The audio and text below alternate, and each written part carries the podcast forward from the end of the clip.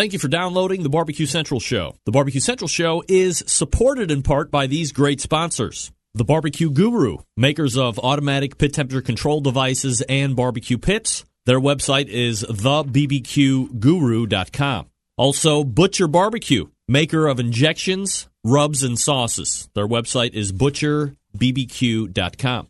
And by Big Poppa Smokers, your one stop online shop for anything in the barbecue and grilling industry, to include world championship winning rubs. Their website, bigpoppasmokers.com. And by Cookshack, maker of pellet and electric cookers. You can visit them at cookshack.com. Also, Chops Power Injector System. Three different size injectors to choose from. Find out more at barbecuekansascity.com, and that's barbecue, B A R B E Q U E. And by Pit Barrel Cooker, one of the most unique and versatile cookers out there on the market.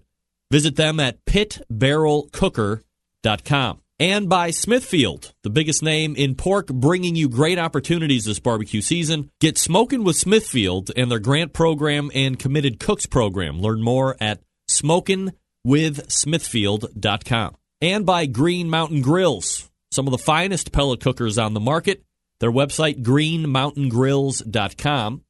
Also by Cookin' Pellets, manufacturer of wood pellets to fire wood pellet cookers. Their website is cookinpellets.com. You can also purchase on amazon.com as well. Hello, everybody. This is Gary Van Chuck, host of Wine Library TV, aka WLTV, the number one wine show on the internet. And this is BBQ Central. We'll do it live. Okay.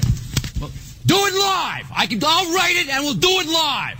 So to get that perfect barbecue, you use wood.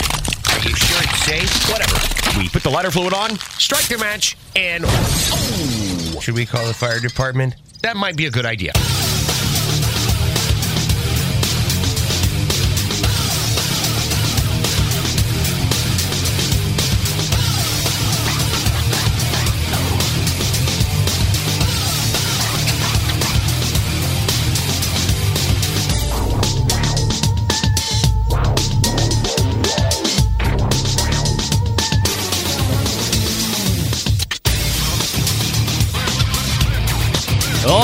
Good evening and welcome to the really big Barbecue Central Show. This is the show that talks about all things important to the world of barbecue and grilling.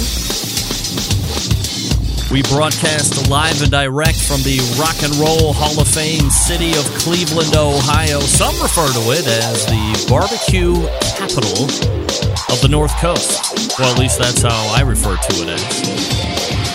I'm your program host, Greg Rempe. Happy to have you aboard here on your Tuesday.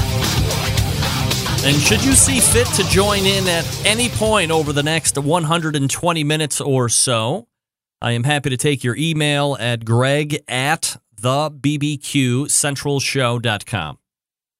And here's what's happening in case you didn't get the newsletter. By the way, as I had mentioned last week, something new that you might have been noticing is that the newsletter is now coming out just before lunchtime, trying to maximize eyeballs and all that good stuff. So, hopefully, you got it. Let me look at what this is trying. Do you want to allow this app to make changes to your device? Sure. Why not? I don't know if it's trying to go through an update or not. If you're trying to get the video, that's not working too well for you at the moment because the program doesn't seem to want to load, or we had it and then it just went away, or whatever. Let's load a current presentation. All right, let's see if that loads. Who knows? We'll see. Doesn't matter. You can get it on podcast later in the evening if you would like, or all day tomorrow and well into the future from there. So you might be experiencing the original Barbecue Central show, the way that it was meant to be. Lo these many years. Yeah, that's not launching. So we're going to have to take that out. And I'm not going to reboot. I wonder if that's what hackatool means. I get infected with a virus? That would be the worst. Oh well. The downside, of course, is that uh, Facebook is going to be super pissed because they're not getting the show either, and I have no way to put this video to Facebook other than by launching XSplit, and that doesn't seem to be launching. What if I say no? Will it not? Will it not launch if I say no? I don't want it to take hold. I don't know. Let's have it. Let's see. You can always come. Well, that's right. You can't even hear me say come over to my website otherwise and get the audio stream because that's the only way you're going to be hearing it right now. Anyway, here's what's happening. Let's load a uh, previous backed up presentation. All right, let's do that. See if that works. Checking outputs. Here we go. We got something coming, maybe. In about 10 minutes from now, we will be joined by the keeper of the flame over at AmazingRibs.com. We are obviously well into the holiday season, and you want to know from a consumer's standpoint and just from a general buyer standpoint that if you are in the market for a new grill or a new cooker or a new portable grill or cooker, what you should be at least considering giving your money to. And that's the guy that you want to talk to when it comes to these kind of matters. Max Good from AmazingRibs.com. Okay. Max Good from AmazingRibs.com will be joining. Very good.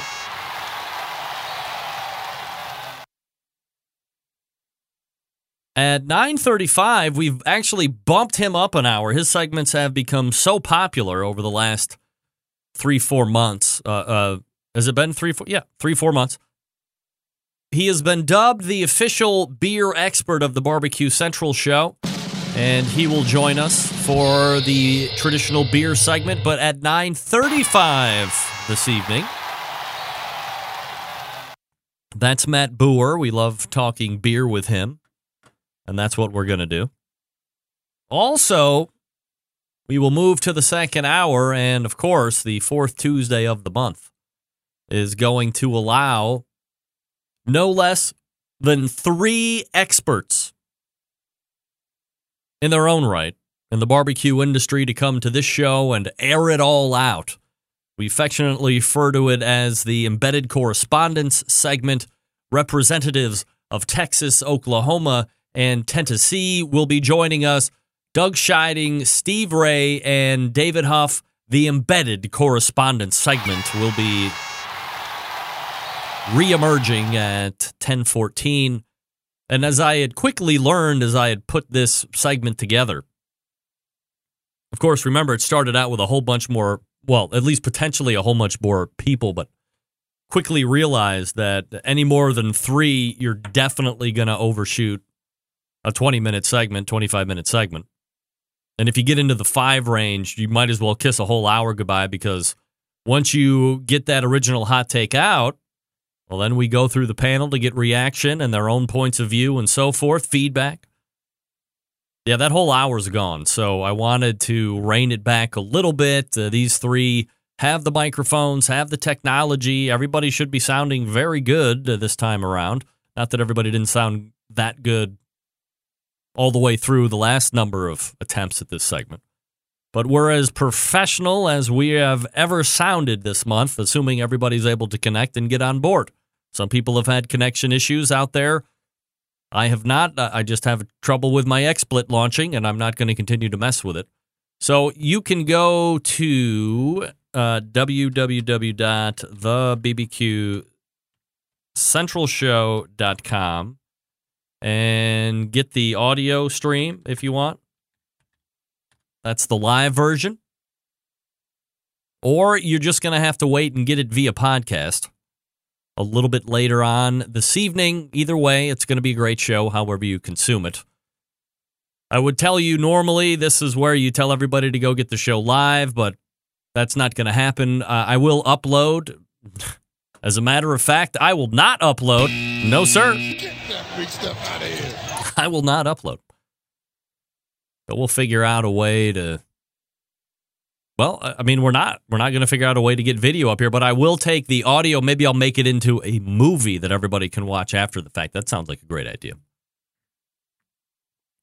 the show from last week, by the way, because I got a number of emails later in the week, what ended up being later in the week, saying, Hey, did you do a show this past Tuesday? And I'm like, oh, Yeah, of course. I don't just not show up and not do a show without any type of warning. Even if it's last minute, I try and get out, hey, something's gone awry. We're not going to be able to do it, what have you. But I released the newsletter. I made a Facebook post that we were going to be doing a show, all the normal stuff.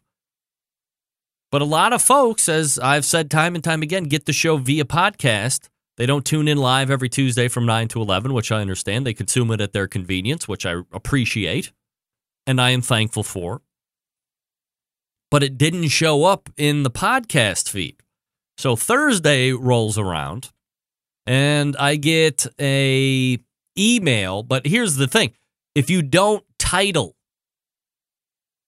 whatever your podcast is going to be within PowerPress or WordPress or whatever the hell, it just lingers in the hinterlands of the internet. And as I just said, I got an email from a couple different people on Thursday this past asking me, by the way, Thanksgiving, did you do a show? I went in, and tried to get it, and couldn't find it, and all this other stuff. And oh, geez, how bad, how terrible, uh, what am I going to do? So I went back into the podcast post, realized that I didn't title it, stuck a title on it, re uploaded it or updated it, and then finally it dinged the feed and all is well. So if you are somebody that is manually refreshing once or twice or three times during the week, that's fine. Go ahead and do that. However, if you have it on automatic download, you should be okay regardless. It just would have showed up in your feed a lot later in the week. But man, Steven Raichlen was a great guest last week. Jim Berg was absolutely fabulous, talking about his most recent grand champion, battling all the way back from those health issues he's been dealing with for well over a year now. Sam, the cooking guy, was on in the second hour. I mean, what needs to be said more on that? Nothing. Sam, the cooking guy, a 13 time, 14 time maybe, uh, Emmy Award winner, regional in Southern California. So go back and get that show if you missed it. All right, Max Good coming up out of the break. Are you looking to turn the heat up on your barbecue skills this summer? If so, you're going to need to get your hands on the most advanced ceramic cooker and high tech barbecue accessory to hit the market this year. I am talking about the Monolith Barbecue Guru Edition and the CyberQ Cloud controller just launched by Barbecue Guru.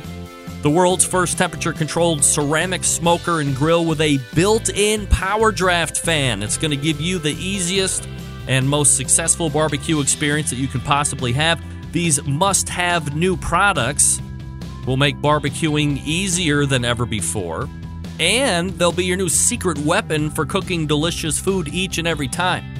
It literally gives you the keys of consistency, like a Ferrari. Very easy.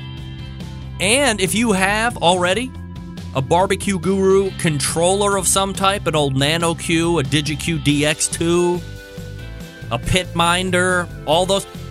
The fan is built into this, as I just said. So you just need to take the controller that you have hook it up to the fan, and you are off and running.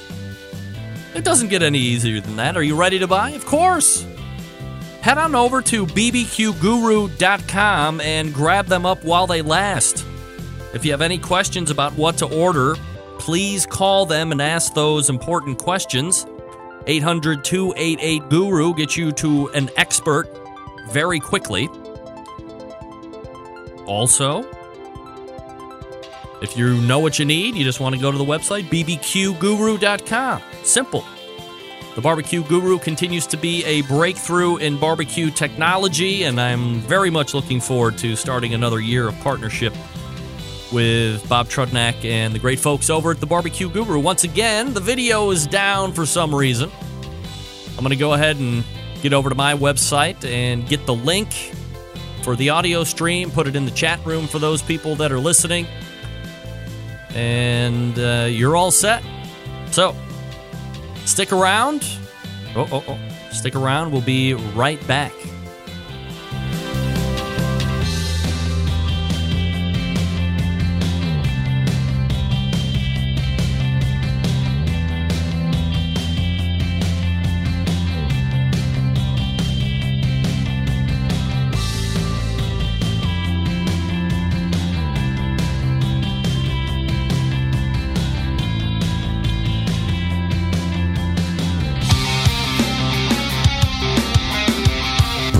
Broadcasting live from the Barbecue Central Radio Network studios in Cleveland, Ohio.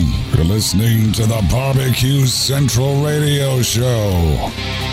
Once again, here's your host, Greg Rempe.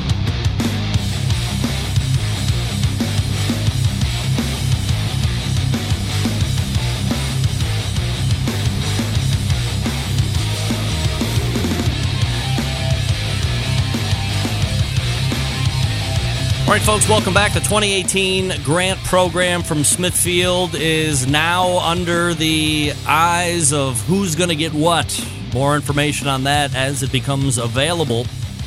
The Committed Cooks program also being ready to jump off here in the next couple weeks. Here's what you do in the meantime hit Smokin' with Smithfield, S M O K I N, smokinwithsmithfield.com to get all the information as it becomes available.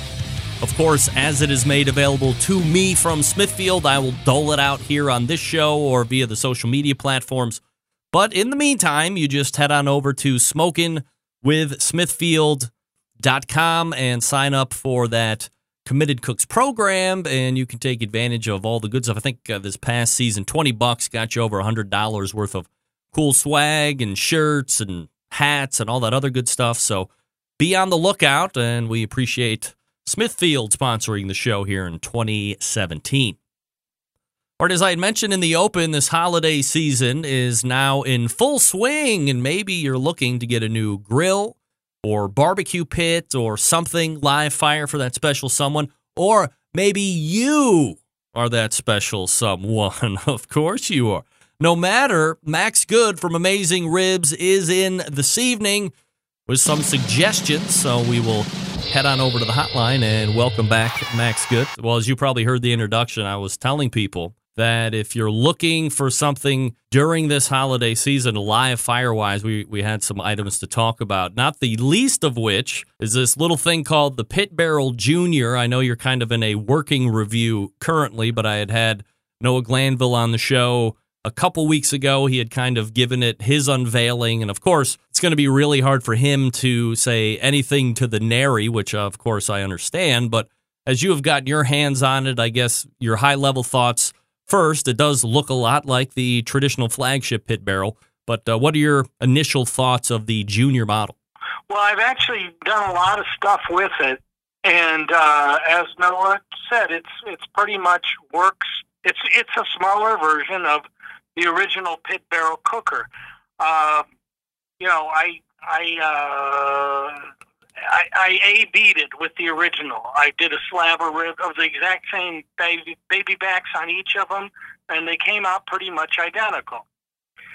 Um, I, can you still hear me? It sounds a little funny here. Yeah, I can still hear you. No problem. Oh, okay, good, good, good. Okay. Uh, um, I did do a, a very uh, like an 18 pound turkey in it, and the the the heat was like failing on me, so I brought it in and on I know about it. He said, "Oh, I've I've done an 18 pounder and it's fine." So I went and got another one, and um, this time it it cooked right. But I must say, I think it's it you're really pushing if you're trying to put any a very large hunk of meat like a a large turkey in there. Uh, it it uh, it was sort of wanting to touch the side walls. You Mm. know, it's just kind of big. You know, the thing's 14 inch diameter. So I would say don't push it like that. But you can do like six slabs of ribs in it as opposed to eight or more in the original. And you can easily do more like a 12 pound turkey or, you know, some big stuff like that. And it's not like you Um, are saving uh, you know, half the money by going with the junior model. Yes, this is true, and that's something I think people need to think about. So it's, but but you know, on the other hand, uh, some people say I don't need something with this.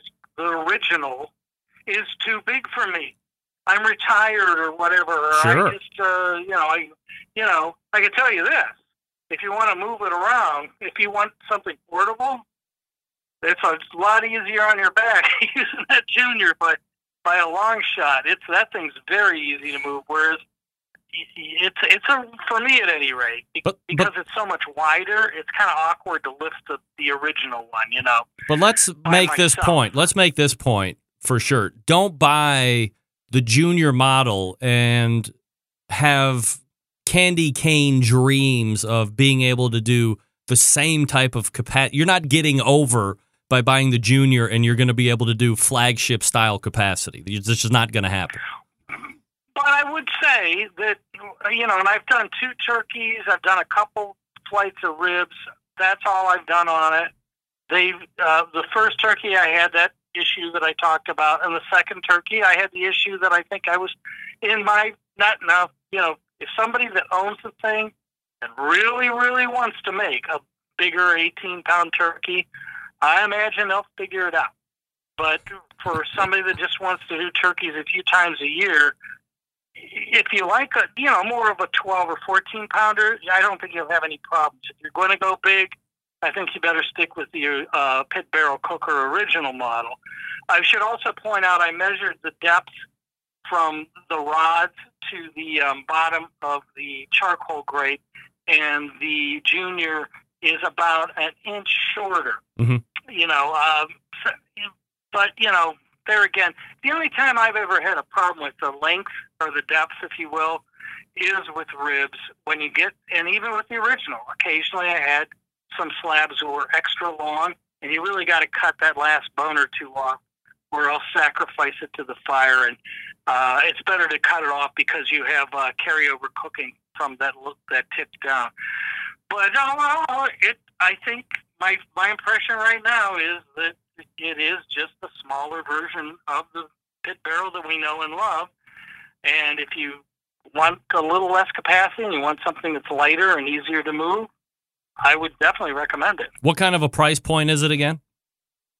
Oh, it's like two thirty as opposed to three hundred. You know, so yeah, you're right. It's not half price, but um, you know, you could do a lot of those things. And clever Noah Glanville's coming up with all these really cool uh, accessories for it. As I'm sure you know, like the the different hanging mechanisms. Uh, uh, for for corn cob, for corn on the cob. yeah, corn on the cob, fish, stuff. Walnuts, uh, small see that? ham, young young babies. I mean, uh, he's he's got everything hanging in that thing. It's no doubt about it. Oh, I'm telling you, he should have been around. Uh, you know, in the 1800s or so, they could they'd have him hanging all the all the folks in prison. I think over there. Yeah, he and would I be bet the they executioner. taste really good, Greg. Oh, I bet they would. Succulent meat, uh, no doubt. Uh, all right, so that's the Pit Barrel Junior. Look for that at AmazingRibs.com when the write up actually goes up. You can get that free of charge in that review section on Smokers and Grills. Uh, some of the other stuff that we wanted to talk about tonight, Max, was you know gift items. Obviously, the Pit Barrel Junior could be a gift item if you want. But there's uh, some other things that I said, hey, you know, Max, if you were going to go out or if somebody was asking you, what should I get my husband or my boyfriend or whatever, uh, they're into the live fire cooking, things that you would suggest because I'm sure it's something that you're going to get asked quite a bit this holiday season. Well, um, well, you know, I I got my list here that uh, that I that we discussed, and it's it's all like grills and smokers and all that, and they're a little more pricey. And you know, most people, it depends. Many people want to spend a little less money. Um, you know, if if you just want to get, uh, you know, a thirty or forty dollar gift for somebody, do go to AmazingRibs.com and check out our holiday gift guide uh, because we've come up with some things that are a little lower price, like really cool uh, grill gloves and and tongs, and you know the thermopop. For for any for I I know I'll bet most of your listeners have digital thermometers, Greg. Probably because They know Thermapens. how important they are. Yeah, that's right. They know how important they are. But for all their knucklehead friends that are not have not seen the light, they can get a thermopop. And what are those? They're only like twenty bucks, and you can read all about them at the at AmazingRibs.com. Um, you know, uh, and of course, for those that were not that were naughty this year, you know what they get, Greg? A bag of coal. That's right. Big bag of coal. Of course, it, you could say for for those who were nice, maybe they get a bag of charcoal too. I don't right. know. I guess it depends on your perspective.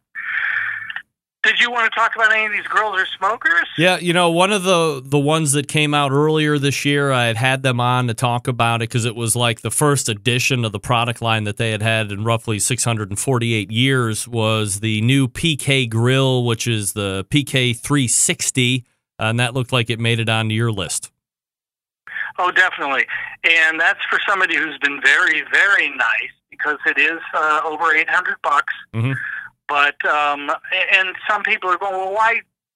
You always get this, uh, and I think one of the reasons why when we talk about charcoal grills, Weber makes such a great. Their kettles, you know, for for a couple hundred bucks or even less, are fantastic. Yes. People, why do I need to spend eight hundred bucks or more?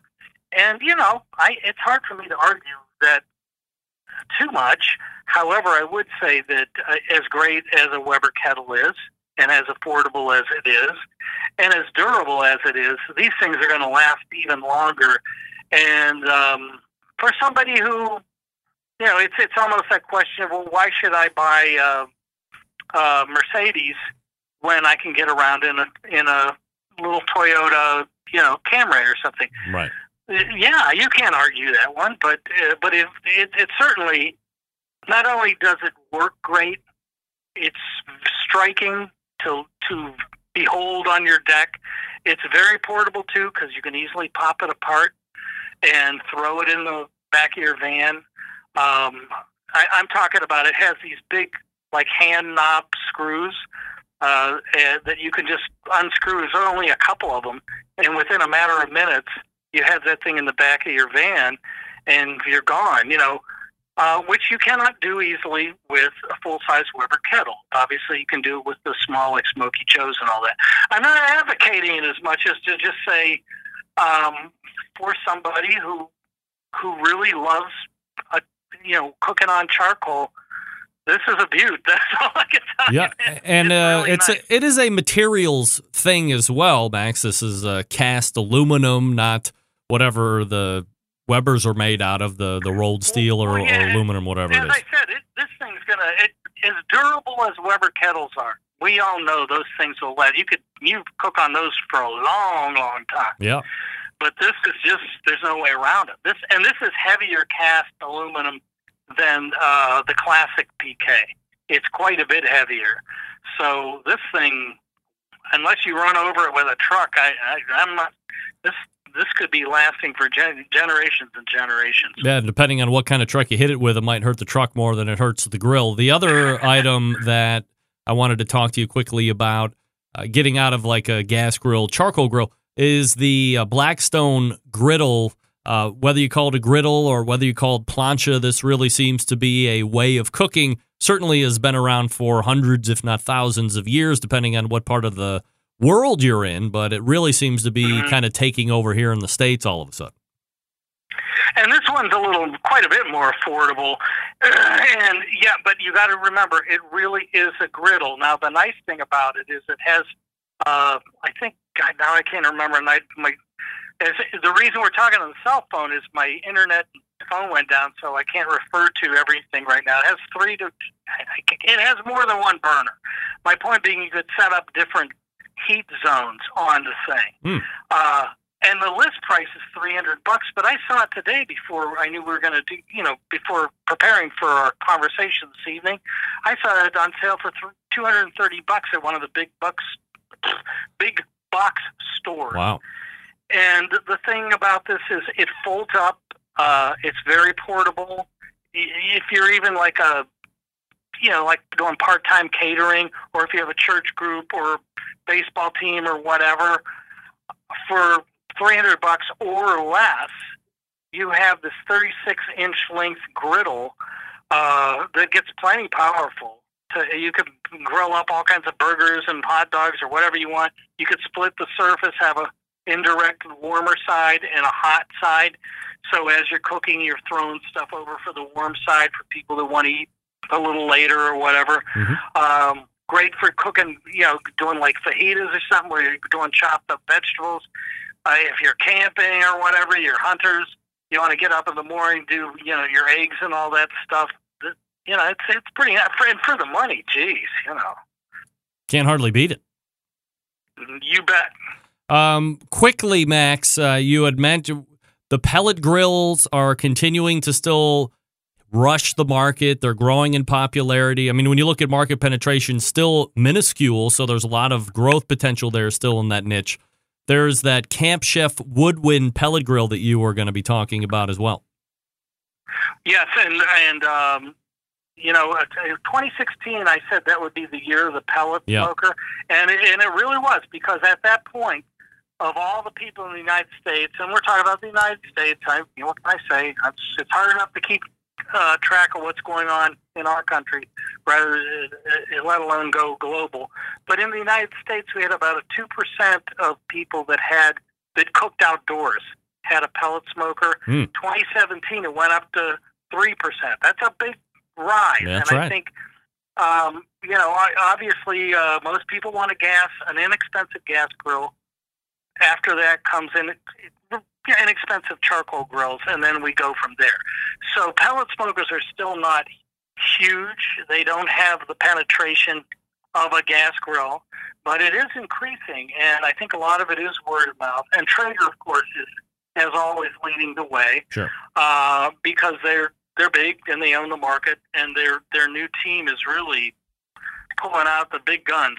But this Camp Chef, I've always liked Camp Chef products, and they came out with uh, the Woodwind, which is really their DLX, which I always liked.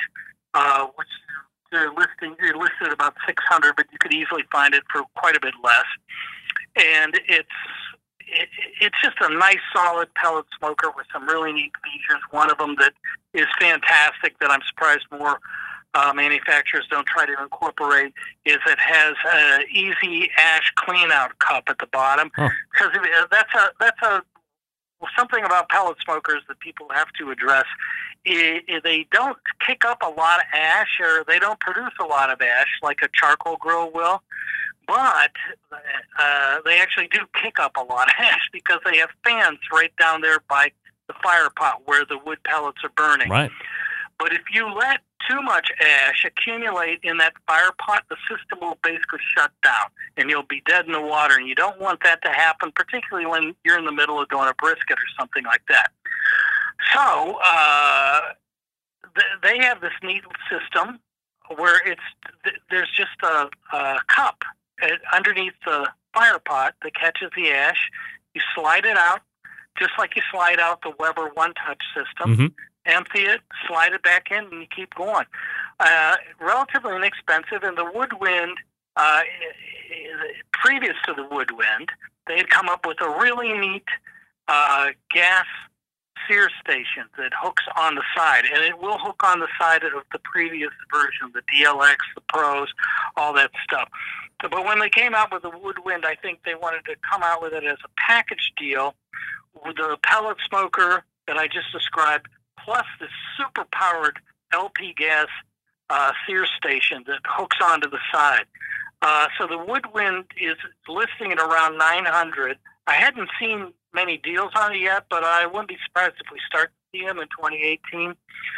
Um, the, the once again with pellet smokers, they are smokers. There are a few that have uh, these searing designs. They usually involve removing uh, any obstruction between the fire pot and the cooking grate, and then using a, a, a cooking grate like either cast iron or aluminum. Brad with Grill Grate's been doing really good with all the pellet smokers because uh, once you once you remove the drip pan from under the cook surface in a pellet smoker and expose the direct flame from the fire pot, to something that has really high conductive power, like cast iron or aluminum, you actually can do some good searing. hmm Take that away, they they don't sear worth squat. None of them do. But if they have a scheme like that, it'll work. But Camp Chef said, "Well, the heck with it. Let's just like this high-powered gas burner and hang it on the side." And man, that thing hits 900 degrees with no problem. Wow. So uh, let's say you're doing reverse searing, you you're smoking your your nice thick one and a half inch ribeye, you know, in the on the smoker, and then when you hit 110 or whatever, I like to go lower. Man, throw it and just sear your brains out on that sear station. It it, it, works great, and so especially if you're if you're like, I'm I'm just going to buy one thing that does it all pretty much. You know, I guess you got the capacity issue comes into place, and then there are some other moving parts there too. But it's, it's really, really a neat offering, and um, I like it. All right, that's Max Good from AmazingRibs.com. All these grills are listed, reviewed over there at AmazingRibs.com, so you're going to want to check it out. You get Max's input as well, which we appreciate. Max, appreciate you coming on the show this evening, uh, barring the technical hiccups. We'll get it worked out for next time, but always appreciate your time, my friend. Thanks for your tolerance of my technical problems here, and happy holidays to everyone. All right, Max, take care. There he is, Max Good from AmazingRibs.com. Meanwhile, I have like 17 people texting me, "Where's the video? What do you you can I can't hear." Yeah, you know what? I'm in the middle of doing a show. Let me halt everything and start texting everybody back. Is that possible?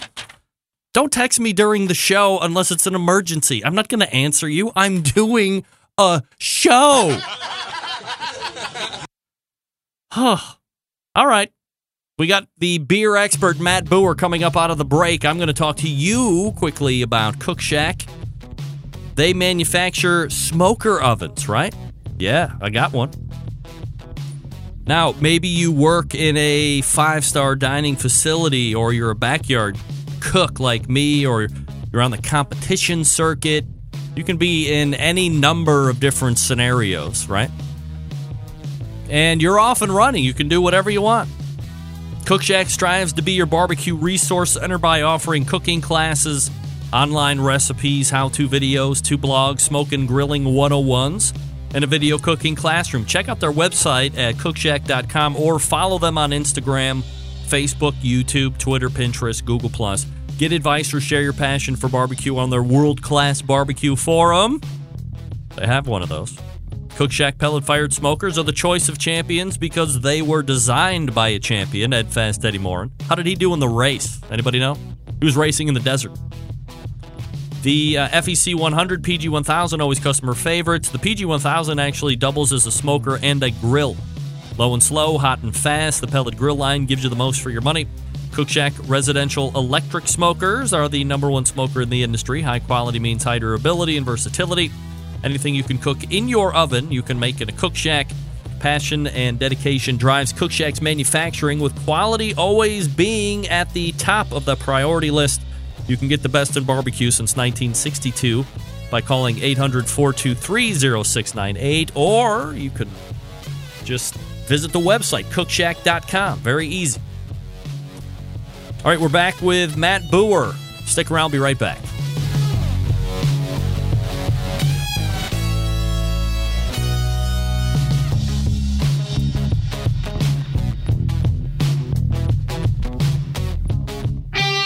Ready to get on the air? Call 216 220 0966. Now, let's get back to the LeBron James barbecue talk. Greg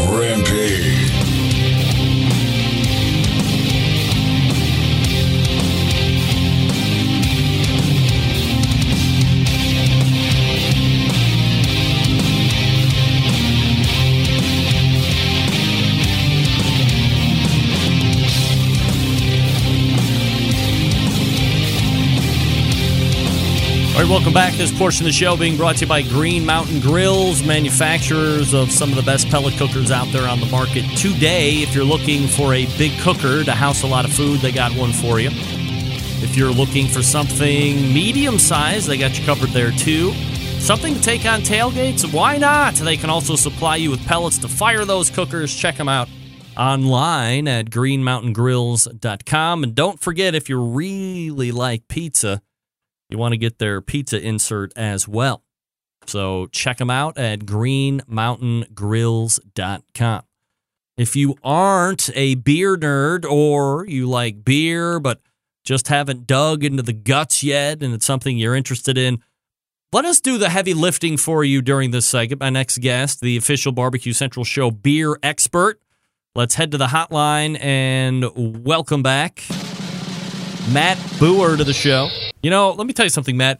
When you go through the painstaking processes that I go through to make sure that this sound and show goes without fail, and you test almost each and every guest and it works, how's one to know that things are going to go incredibly bad and tank like the Hindenburg?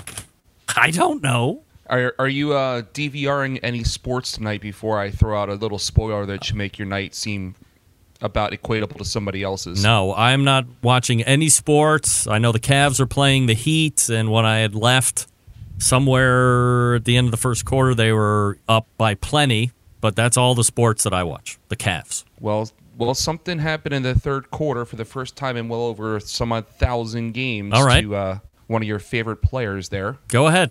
LeBron James was ejected. What? I got Sports Center on the side of my uh, peripheral here so I can keep up on the playoff standings for the college football for a double technical for arguing with the ref. Oh dear. Well, that must mean that they're losing then too. Why would he be arguing with the ref otherwise? Wow. All right, Matt. Look, uh, we are incredibly uh, out of time, of course, because your segment gets jammed up because I have technical issues. So let's do this. Let me uh, catch up a little bit. We'll go into the second hour, and then instead of doing my normal stuff that I do second hour, we'll do some beer stuff, and then we'll kind of recapture the, the show after that. Is that all right with you? Is that amenable? That sounds fine. All right. All right. Stand by, Matt. Appreciate you hanging out. This is Matt Bougher. Well, uh, we were just talking about it a couple seconds ago with Max Good, the uh, Pit Barrel. We were talking about the Pit Barrel Junior, of course. But the Pit Barrel is also available for sale this year. It is something that makes cooking simple and fun. It might be the most unique, versatile, and easy to use cooker on the market today. Imagine a single cooker that will turn out great traditional barbecue meats like brisket, pork shoulder. Also, they ramp up in temperature to do hot dogs and chicken pieces and so forth. Versatility, all thanks to the revolutionary design that goes beyond traditional convection. Their hook and hang method places the food right in the center of the heat, so it's acting like a stationary rotisserie. Great results each and every time. Not only is the pit barrel a fabulous cooking vessel, it's aesthetically sexy as well. And it's built to withstand the heat thanks to its porcelain enamel finish. The pit barrel is able to withstand any type of weather. Extremely portable, it fits in the back of most trucks, vans, and SUVs. It's ready to go wherever you are. Of course, as Max said, we all love the accessories, and the pit barrel doesn't disappoint here either. Now there's actually too many for me to just throw out here during this read, so go to the website and check them all out. And for the best and most attractive part of this, $299. Fully assembled, ready to cook on, ships to your door for free. Everything they sell ships free to the lower 48, by the way. Head on over to pitbarrelcooker.com, see what everybody's talking about, and check out their full line of short how to videos. Call 502 228 1222. That's 502 228 1222 if you have any questions. Yes, they will actually talk to you, and there's a very good chance that it's going to be Noah Glanville on the other end, by the way. All right, uh, we will reload here, get a little, very little talk with Matt, and then we'll carry him over to the top of the second hour as we are figuring out what in the hay just went on. Well, we'll figure it out together. It's me and you here on the Barbecue Central Show. Stick around, we'll be right back.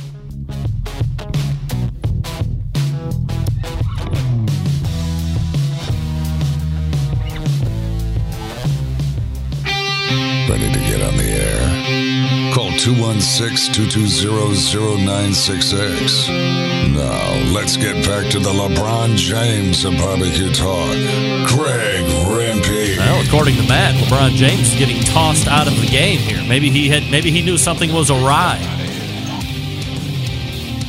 He was pissed that I was going to have technical issues. He took it out on the ref. It's a likely story, by the way. What is ice beer? Um, ice beer is, as defined on the internet, when I had to go up and look and see what they specifically said, it, it's a uh, pale lager, uh, which is a cold brewed beer. And what they're doing is, if you've ever taken a crappy American beer and thrown it in the freezer to get it really cold, and then when you poured it, when you poured it out, there was ice on the top. Right. So that's exactly what they're doing is they're freezing the beer and then they're scraping some of the ice off. So to increase the alcohol content without adding ingredients, which is the normal way to do it, would be to increase the sugar available for the yeast. Mm-hmm. To increase the alcohol, they're basically just taking a, a American style beer and partially freezing it and scraping that ice off, which leaves behind a higher alcohol content beer. And then putting it in a can and it melts and you have the higher alcohol content beer. Yep, they they scrape off. Uh, you know, f- yeah, they scrape off a portion of the ice, and you're left behind with a higher alcohol Wow. temp, uh, content beer. Must be like a pool of beer to do that to make sense. It's got to be huge. Yeah, they, well, they could do it in their cold fermenters because they, when they cold ferment, they could actually freeze it down to the point where you start getting ice, and then just go in there with a shovel. I mean, I'm sure they have a scientific way to do it. Yeah. but it would just you could replicate the same thing. Put a beer in your freezer, let it get ice cold, dump it in a glass, and scrape off some of that ice on the Wow. top because the ice on the top's not going to have any alcohol in it. Wow. That's that's weird. All right. So uh, when we come back, I'm actually going to ask you a follow up question to ice beer, but let's uh, play nice with the clock here so I don't screw myself. Uh, thank you for that explanation, by the way, Matt. That was uh, scraping ice off beer to have higher alcohol content beer. You know, everybody that listens to the show is going to start freezing all of their beer in hopes that they get more alcohol. That's not going to happen, though, right? Uh, I'm not responsible for any side effects of that process. All right, that's fine. Uh, Matt Bougher joining me, the Barbecue Central Show beer expert. And now we are wrapping up the first hour. I had to reboot everything. I have Matt on sound. His picture is up. We do have video. We are back to the Facebooks. Still streaming live to the other situation. Tune in. I know Simple Radio, the John Dawson from the Hinterlands uses. So we're back better than ever. So stick around for the second hour, and we'll be right back. Hello, everybody. This is Gary Bay, Nerd Chuck, host of Wine Library TV, aka WLTV, and this is BBQ Central. Happy to have you aboard here for the really big barbecue show. Boing. We cook because we have to, and we grill because we want to. Hit me. Fine, how you doing? You have a great show. I'm a big fan. Boing. So what what what seems to be the problem here? This man looks like he's dead and he's in the in the crackle. Charbono. It's all about the Charbono, dude. Succulent fish. What? He ate two feet or wiener. But listen, Lavernius, shut your face. I'm shaking like a dog shit peach seeds. We have top men working on it right now. Top men. All right, just like that, we are into the second hour. Welcome aboard. You have found the Barbecue Central show, however tiring it might have been for you. I understand. But we've all made it back here for the second hour. So, hey, hey, hey.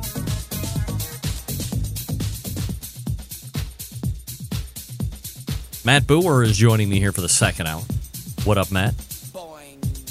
How you doing? Great. We discussed ice beer quickly, I might add. I hate to ask you an unsolicited question here, but when you talk about ice beer, that also brings to mind or a recollection of mine back in college Bud Dry. What the hell was that?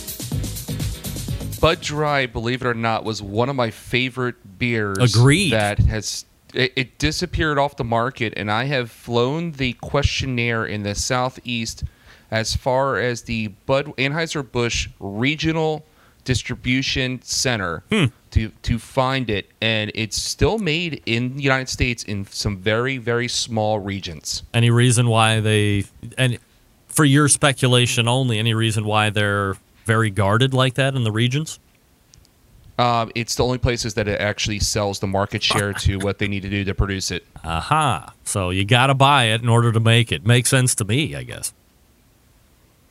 Yep, absolutely. Why ask why? Drink right. Bud Dry. yeah, I know. And I agree. It was like my favorite beer in college, but nevertheless. Um, one of the things that I wanted to talk about, and I'm debating, well, we have two things, but I had talked with Sam, the cooking guy, last week, and we were talking a little bit about beers, and he was talking about Bloody Marys. I have a well documented disdain for Bloody Marys because of all the crap that goes around them. Not necessarily for the Bloody Mary itself, if it's the drink, although I still don't like it. But then you get to throwing all the other stuff in it. It makes it very weird for me. The other thing that I've been seeing, it's not a Bloody Mary, but it's called a, believe, Michelada. And I know you're kind of an expert on these as well. So what can you tell me about these, how you do them, what's the right way to do them, the beers you need to have with them, all that stuff? Um, a- as far as I was told, it was Michelada. Mich- Um, Michelada. okay. Yeah, and I, I'm not going to try to get into that. That uh, I'll, I'll, I'll catch all kinds of crap from all my Latin friends down here if I start trying to speak any sort of resemblance to Spanish. Um, what it what it basically is, like you said, like a Bloody Mary, but with beer. And no, it's not a clamato. It's got no tomato juice or anything in it. It's from uh, South uh, Latin South America, and it's typically made with a Corona style light lager beer, and then the top of the glass is rimmed like you would rim a margarita and I wanted to see what the thrill was with this. So I reached out, and I thought it was a great marriage between some of our barbecue brothers and the different kinds of beers. And Red Cypress Craft Brewery actually currently has a margarita style salted lime wheat ale. Wow. That I was able to go over there with uh, Butcher's Barbecue smoke uh, smoked chipotle seasoning. Yep. And what we did was um, I sent you the pictures where I crushed uh, limes and mixed them with some uh, sh- uh, simple organic sugar, rimmed the glasses, and then rolled the glass lids into the uh, barbecue rub. And that gives you, just like a margarita or Bloody Marys that you're doing that way, that gives you a top crust that as you're drinking it, you're getting that flavor profile. And the smoked chipotle with the salt really cut through the wheat ale and the salted lime, which basically was a margarita inspired beer. Yeah. And it, it, took a beer that I really wasn't the giantest fan of and made it a very enjoyable drink, really refreshing, really light, and, and actually made it great. We also did another one with their wild cherry seasoning from Butcher's Barbecue with a Pilsner. That one kind of overpowered the beer. Uh, so I think if you're going to try this, you've got to be careful with your pairings. If you do a light beer, don't go over top on the seasonings. Just keep it basic. But if you're going to do something that's a heavier style, you can absolutely do it. Uh, if you've got a stout like a Guinness, I could definitely see rimming the glass with a little bit of salted caramel or a salted chocolate and give yourself a nice holiday drink there. And just you could step up your game when you have a party and, and not just serve beer out of a cooler. You can actually get some glasses out there and give your guests a chance to to expand their horizons a little bit. A little bit of a specialty beer. I mean, we're very much entrenched into the, it seems, uh, old world or standard style cocktails. A lot of the smoked old fashions. The uh, what's the other one I'm thinking of that uses? uh, So oh, the Manhattans, of course. It seems like a lot of the old standards have come back around full circle now. So why not expand a little bit on the beer, right? I see, and actually, I could even see using this with. I, I hate to even bring up this horrible train wreck of a beer, but Bud Light Lime would would probably would probably make a good michelada if you did some sort of salt, salted barbecue rub with a good spice to it. Um, I really heavy coated the rims of the glasses, Yeah. just because you know if I'm going to test it, I, I want it. Going forward, I'd only do half the glass rim with it because it, it kind of the spice does build up on you and it does kind of overpower at a certain point. But it, it was very enjoyable. Everybody that had one, uh, we did a little tasting there at Red Cypress, which is great. Anybody who doesn't have a local brewery, you need to find your local brewery and go to it, and, and they'll be able to help you expand your beer culture.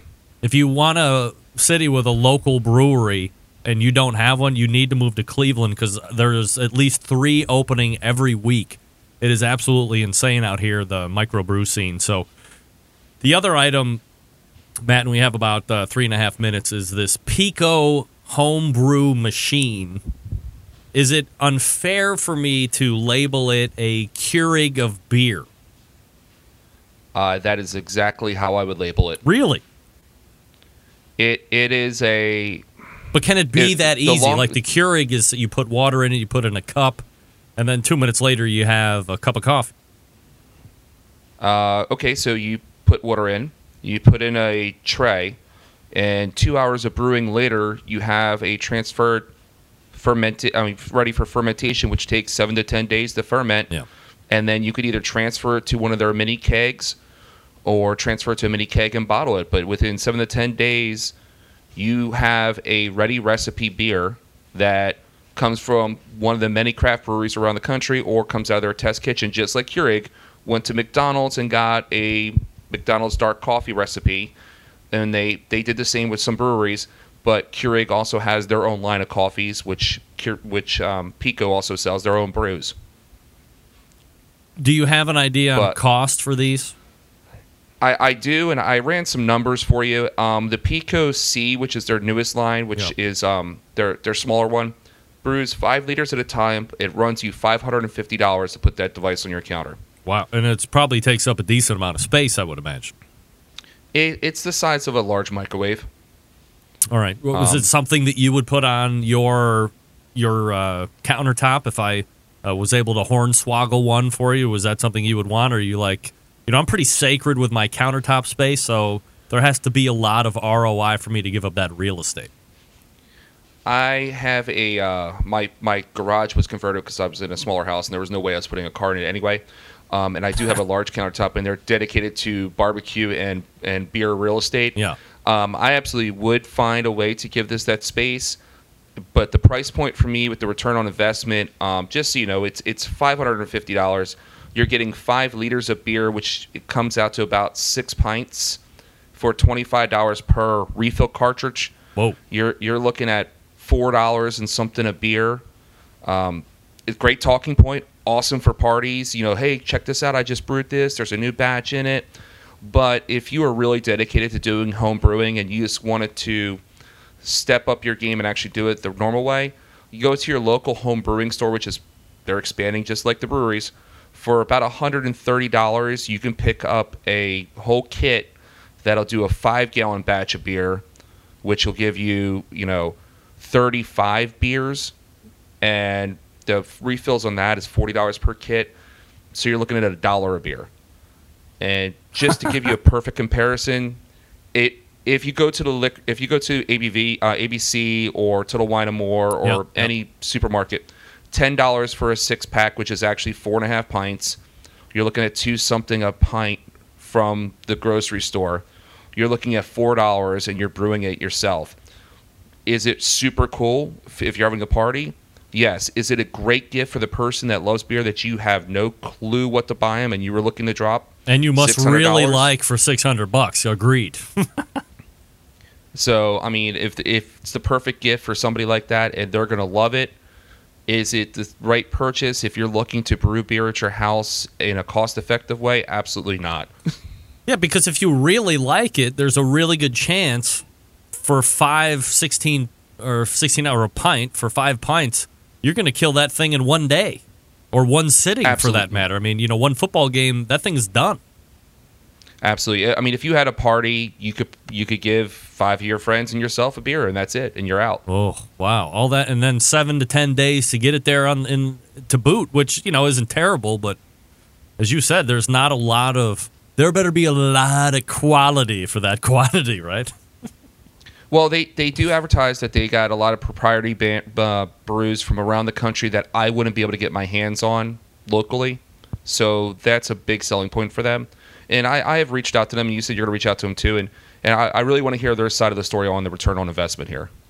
All right, uh, Matt Bougher can be found here on the show once a month. He is the Barbecue Central Show beer expert. Uh, he got shanghaied by the technicality bird here. I uh, apologize for that, but appreciate you kind of sticking through here as we got through the top of the hour and uh, talked about the Pico and, of course, the Michelada With, that is, by the way, uh, incredibly well executed vernacular on my part. So if anybody gives you crap about that, you send it my way, Matt. Uh, but that is right, exactly will how you should say it. I know my uh, a e o u in Spanish. So, uh, Matt, I appreciate the time, my friend, and we will talk to you again next month. See you next month, Greg. All right, there he is, Matt Bougher.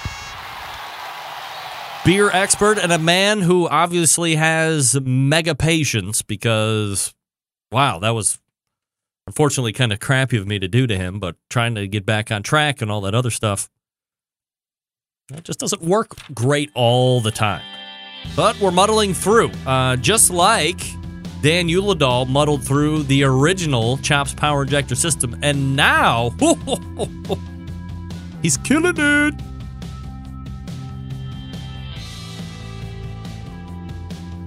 Hmm. Looking here real quick. Uh, the NBBQA has offered to give Chops Power Injector the prize for the best barbecue tool now three years in a row. The number one seller is the half gallon Chops Power Injector system designed for competition or to pump up the backyard warrior. Easy to use. Clean it, fill it, pump it, and away you go if you have just one brisket or pork shoulder to do. You don't have to fill it all the way up. No, no. Just put in what you need. It uses it all. It comes with a 14 gauge needle, two replacement plastic needle adapters, three plug screws, a needle protector. It's 100 bucks. You pay shipping on top of that. Then you have the one gallon Chops Power Injector system designed for catering and bigger jobs. It holds double the amount of the injection of the half gallon. Some use it in the competitions like Memphis in May or the MBN style competitions where you're going to do a whole hog. Or maybe you're cooking 10 shoulders to get a perfect one. This one comes with the same stuff as the half gallon. You pay 120 bucks plus you pay shipping on top of that. Then, of course, the Chops Full Power Injector System. It's electric and it is the commercial and competition Big Daddy. Not a holding tank this time, but a three and a half foot pickup tube that you can put in any size container from a few ounces to a 55 gallon drum. It was designed for Chef Rob at the best barbecue restaurant in Kansas City, and he has said time and time again that with the Chops Full Power Injector System, his briskets are better than ever. This one comes with a whole mess of stuff like the other two as well. It's 325 bucks, but you pay shipping. Number of the top pitmasters in the world use this CPI every day to make their barbecue better than the rest. We live in a foodie world that requires flavor in every bite. This is how you do it. Do it fast. It's not just for meat either. Hey, alcoholics, how about alcohol infused watermelon? You can do it with the Chops Power Injector system. Just clean it first. Every injector hand assembled in Kansas City, Missouri, USA. Visit the website barbequekansascity.com. That's B A R B E Q U E barbecue Kansas City.com for more information or to pick up yours today. You will wonder how you possibly ever got along with one single injector. I don't know how you did it. All right. Oh, by the way, Cleveland Cavaliers won by 11. And LeBron gets kicked out. Suck that. By the way, 10 game win streak. Mark it. Maybe nine. I think it might be 10. The Embedded Show's correspondence segment coming up. Steve Ray, Doug Scheiding, David Huff. Stick around. We'll be right back.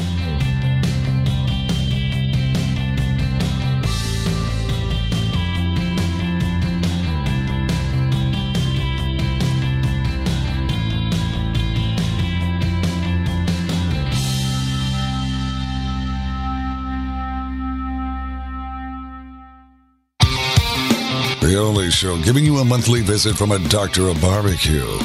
A man actually named Meathead. The author of a barbecue Bible. Bloggers, reviewers, competitors, and manufacturers by the dozens. It's the Barbecue Central Show.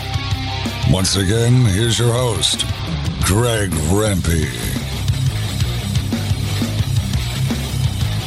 All right, welcome back. This portion of the show is brought to you by cookinpellets.com, your number one source for quality wood pellets. For all of your pellet driven cookers, visit cookinpellets.com for more information or to purchase. You can also visit amazon.com to purchase as well.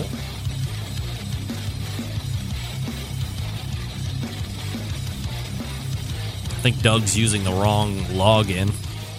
That's all right. He'll be there in a second. Everybody else can just hang out for a hot minute.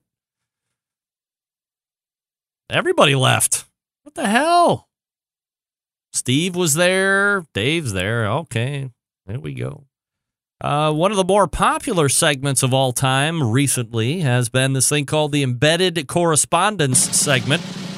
And joining me right now is David Huff and Steve Ray. Soon to be in, uh, Doug Scheiding here in just a matter of seconds. Uh, gentlemen, appreciate you joining me here. I believe we have Doug as well. So here's a segment that I masterminded all by myself. And I said, let's get some dudes that think they know about talking about barbecue and then mix them in with a guy who fancies himself to be a high level moderator, such as myself. And we've made whatever we've made out of it, and uh, luckily it's been a success. We give our hot takes, and then we all react to them. And I'm going to start with the gentleman from Ooltewah, Tennessee, Steve Ray, the pitmaster of Owl's Nest Barbecue. Talk to me about the hot take of the month, Steve. Where are you at? Good, good evening, gentlemen. Hello. It'll be one of the most interesting hours of uh, radio I've ever heard. I don't Greg. know if you would call it interesting, but it was certainly terrible. Yes, I agree. Hey, you know, back at the World Food Championships, I was lucky enough to land on the um, table of death.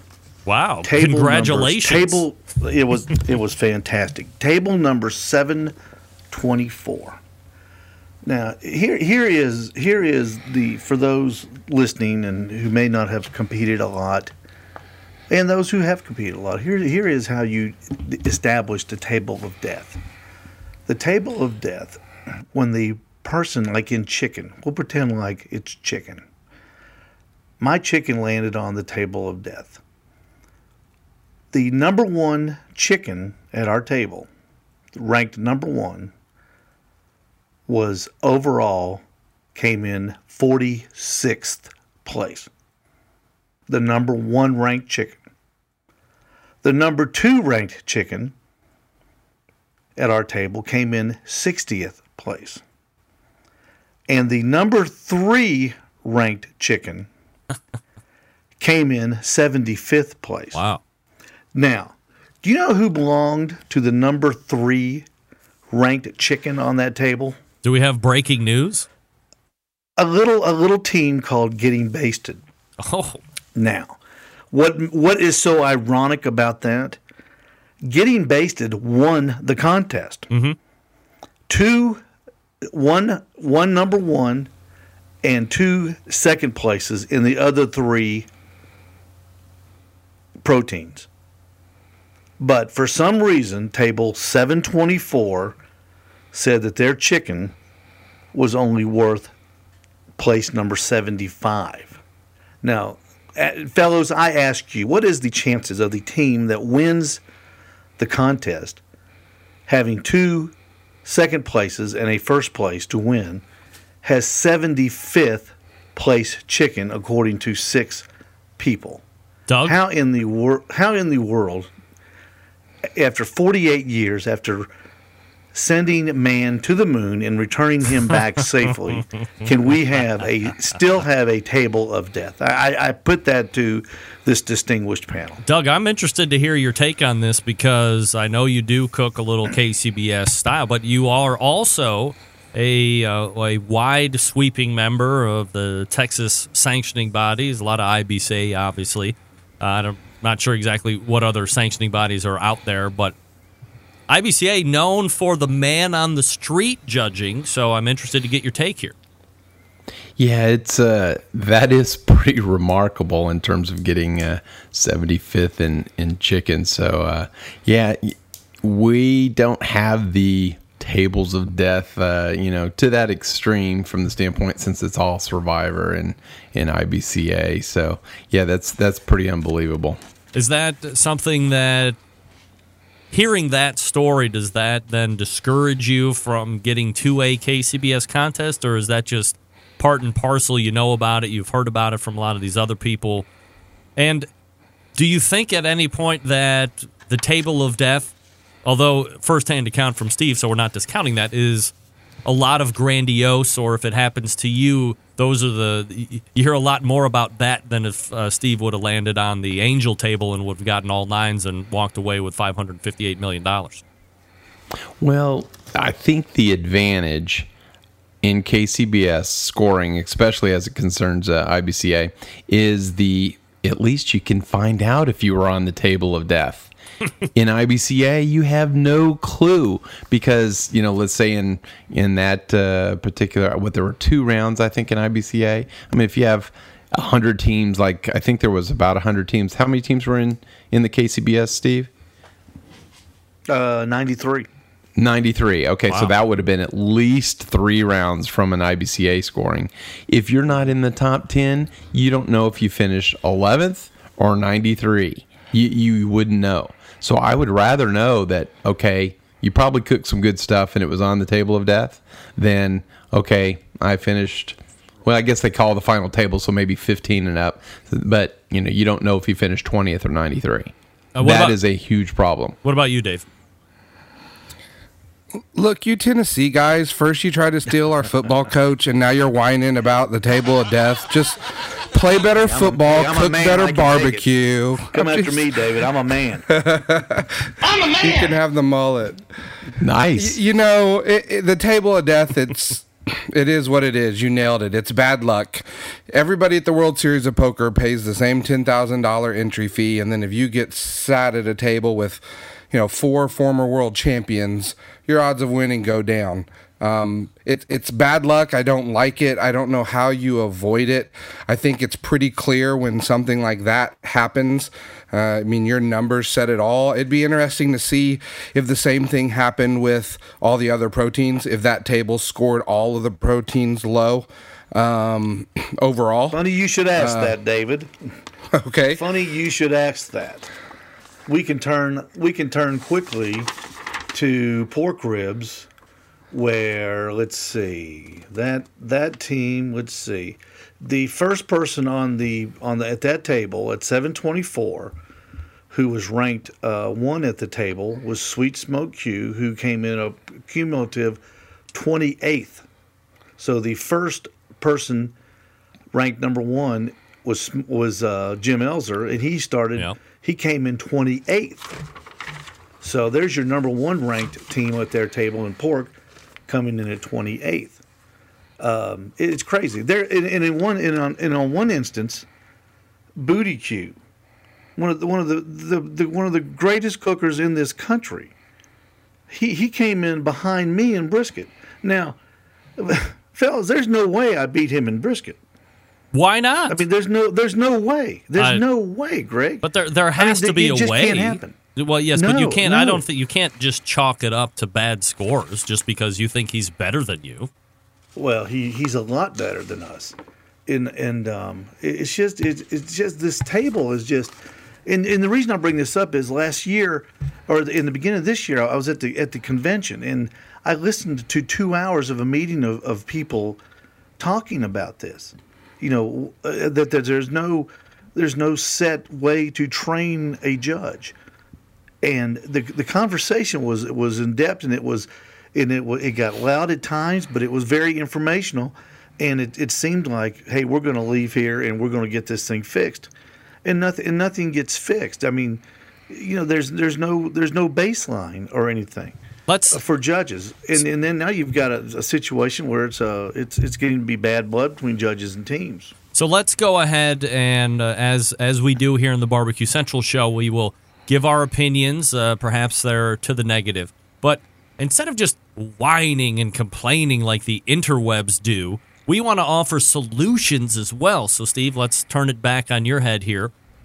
How do you fix it? What is the best way to do it? Do we look at instituting a scoring system that would be like an IBCA type of a thing? Do we need to institute a completely different scoring system, which obviously would never happen? How do you fix it? I, I personally think you you put out a an all points bulletin saying everything we're all going to judge the same way. Either say this, everything starts at a nine and it works its way down, or everything starts at a six and works its way up. Everybody do the same thing. You can teach, you can teach tenderness, and you can teach appearance. You can't teach taste, and and and no, and you'll never be able to do that. But you can teach the other two, just like Brett does in the state contest. He gives them a picture. This is what it looks like. You can do that. You can find 180 boxes of chicken. You can find 180 boxes of ribs and say this is what it looks like on appearance. And you can teach taste. You can teach how it.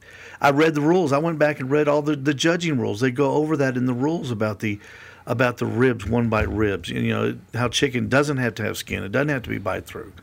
But there's it's like it's like baseball. There's all these unwritten rules that that, that I think you get judged by, and you shouldn't be judged by them. And and I think I think some people think that their chicken's better than a cook's chicken, or their brother's chicken's better than a cook's chicken, and, and vice versa. And I think it's just all it's just all over the board. Maybe we need to go to do like IBCA and just pull them off the street and say, "Hey, you want to eat? You want to eat?" and give a score, you know, bring them in. David, you're a younger competition team as far as experience. Do you have a suggestion on how you would like to see the scoring system be enhanced for the better? Yeah, you know, I've thought about this, and obviously, you know, who wins a football game, who wins a basketball game, that's not subjective. Whoever has the most points at the end wins. But there, you're being judged here on so many things. To Steve's point, it's hard to teach what's tender to one person or overdone to another. I, I, think maybe a way to soften a table of death situation, and I've only had experience with, um, you know, about three or four KCBS um, contests and, and only judged two, but you stay at the same table the entire time. So, what about if you, they figured out a way between proteins for everybody to get up? Shuffle around and sit at a different table, mix it up. So if you have a table of death where everyone's scoring low, then the next protein, instead of that being the same table of death, everyone moves to a different table and sits back down, and then the tables are all different, and there wouldn't be a death table, if you will. Doug, do you have any suggestions or no? Yeah, I, uh, let me ask a, a question. I thought that they, let's say, seated the judges based on is it their experience or based on the their scoring average there's from a the new previous there is a contest? new seating there's a new seating procedure but it was not used at the WFC Doug Oh, I thought they were going to do you know do it. Um, oh, it was more of a just potluck kind of thing. Yeah. uh, the, okay. they used the old I understand they used the old seating procedure the new one was Uh, not used Oh, okay, okay. And and don't they average or curve the you know so to try to eliminate this this uh, angel table and table of death so that you know if everyone is you know getting on the average you know sevens or eights at your table and that's the best score, don't they curve it up? no they just drop the low, they drop the uh, lowest score Oh well, that I mean that I thought that's what KCBS did is you know if someone if a table you know was consistently across all the meats giving lower much lower scores than the re- the rest of the tables that they actually curved or averaged it up.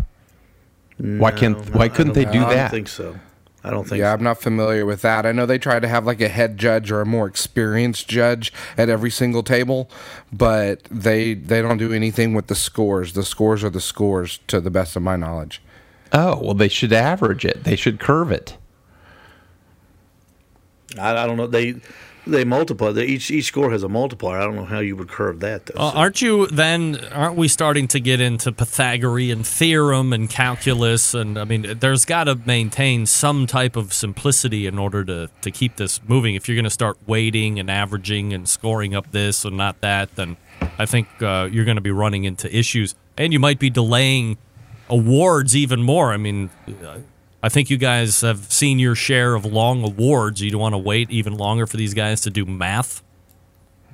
No, I, Of I don't course wanna not. Wait any longer than we have to. Of course not. But I just I don't I don't think you have to curve. I don't think you have to curve scores. I think I think we everybody needs to get on the same page because I, I really Well- do think that uh, there's a lot of there's a lot of notebooks floating around. We need to uh, put them in the dumpster fire and have one notebook. Well, good good luck getting everybody on the same page. I think. I That's think right. you're you're you better you're better at curving than you are getting everyone on the same page. All right, so Steve has landed on the table of death, and he is bitter. What did you think about the WFC otherwise? I loved it. I'd go back tomorrow. You would go back tomorrow. You know, and and hey, I'm not I'm not anti KCBS either. I'm going to I'm cooking a contest of course this not, weekend. I right. love it too. Um, you know, I just was I just was I was just ticked off, and um, but um, oh, I'd I'd go back I'd go back tomorrow. I, I thought I thought Mike did a great job. It's uh, I was I was incredibly floored. I could not believe what a production it was. What he pulls off, I was I was I was floored. I was absolutely floored. All right, uh, David, we go to you, our representative from Oklahoma. What's your hot take? All right, I'm going to change it up a little bit here from competition barbecue. I mean, I want to talk about prime rib. Um, it is the holiday time, Christmas. It is probably one of my favorite um, holiday meals, more so than turkey at Thanksgiving, etc. But a lot of people do a prime rib at Christmas time. Yep. Um, traditional cooking, high heat, or they'll put it in the oven. And uh, there's a lot of ways to do it, but if you've never tried to reverse sear it and slow smoke it in the smoker, you have to try that. It is absolutely incredible, the results. Um, you know, real quickly, what I do, obviously, you get the best piece of meat, the best quality prime rib you can, um, whatever your budget will allow. If you can do Snake River or Creekstone, great. You know, I, I get mine at Costco. I shoot for prime, try to get good marbling. Um, bone in versus bone out, difference of opinions there. You know, the bone in, some people say it give more flavor. I know Dr. Barbecue disagrees with that. Uh, Meathead disagrees. Um, Bar- uh, Dr. Barbecue oh, probably could care less. Okay, gotcha. Meathead. Dis- okay. Well, and in my opinion, uh, you know, if you're going to leave the bone on, ha- cut it off and have it tied back on, um, so that way when you go to slice it up at the end after the cooking, it's easier to slice and you're not trying to carve it off the bone. Then I like to remove the bone ahead of time because then that's just one more side of the roast that you can get your rub on for more flavor, right? So um, you pull it out about an hour ahead of time. Get your smoker going at about 200, 225. Um, go ahead and put your rub on. I just use salt, black pepper, minced garlic, and then I make a sludge out of olive oil, garlic, and fresh herbs like rosemary, thyme, and oregano. And I just slather it on the meat uh, all over it and let it set for about an hour. Then the rest is pretty easy. Put it in the smoker internal temperature of about 128 to 130 for medium rare. How long that takes really depends on how big the roast is going to be, but you know, about 20 to 30 minutes per pound is probably a pretty good average to get it to that temp. Then you pull it off, and this is where it's different than where you put it in high heat first. If you cook it this way, everything cooks evenly, so your the temperature of meat you want from the middle all the way to the edge is exactly the same. You don't have that brown edge or overdone edge around the outside of Right, it, similar to sous vide, right? You just let it sit there, um, lightly tinted, and let it rest. It's going to come up another three to five degrees, which I think is perfect for medium rare, about 132 to 135 crank up your you know whatever if you have a high heat smoker like a pellet grill a Fast Eddy's or yoder or whatever you're using crank it all the way up to 500 as hot as you can get it if your smoker won't go hot like that get your oven going it's okay because your flavor's already there once you get to 500 degrees and it's rested for about 20 30 minutes you put that in there for six to 10 minutes and just to brown the outside, pull it out. You don't have to let it rest at that point. You've already done it. You can slice right into it you know, horseradish, au jus, whatever you want, but just eat it plain. Use your smoker for your prime rib this Christmas, and you will not be disappointed. And I'm looking at pictures of your finished product here, David, and I have to say, hard to argue with results like this. Uh, looks very moist, and uh, the slices look really good. And as you said, the the reason that you're doing this is, as Meathead would say, bumper to bumper, uh, same color from top, middle, all the way to the bottom, and it looks absolutely fantastic. Yeah, and you can also see from that picture, I cut into that immediately after it came out of the browning 500 degree oven. And you can see there's very little juice on the cutting board. It's all stayed in the meat because you rested prior to the browning process. Got it. All right. Uh, so we will get Steve and Doug's opinion and perhaps suggestions on prime rib here in a second. I got to make sure that I stay on the clock now at this point. So, guys, hang with me here through this read. And we'll be back with the embedded correspondents segment. Also, uh, don't forget Doug Scheiding has his hot take yet to go. Grilling season continues as the cooler weather builds in. In fact, the weather people said that we're so lucky here in Cleveland, we might be able to break out the snow blowers next week. Can't wait for that. Hey, we all know that Butcher's carries a great selection of barbecue products. Matt Bougher was using it to rim his micheladas. You have a whole bunch of people using his rubs and sauces, his injections. Steve Ray at Midnight Oil has got a whole part of his retail store where he's retailing butcher barbecue products. So you know they got to be good. What I like is these grilling oils. Okay. I've talked about them for months now. Here's what's different. You know, a lot of people love using that Parkay or the uh, squeeze butter. Well, that's got to be refrigerated, number one. Uh, potentially can go bad if you're not taking care of it properly. Both things you don't have to worry about when it comes to grilling oil. A, they're not going to go bad.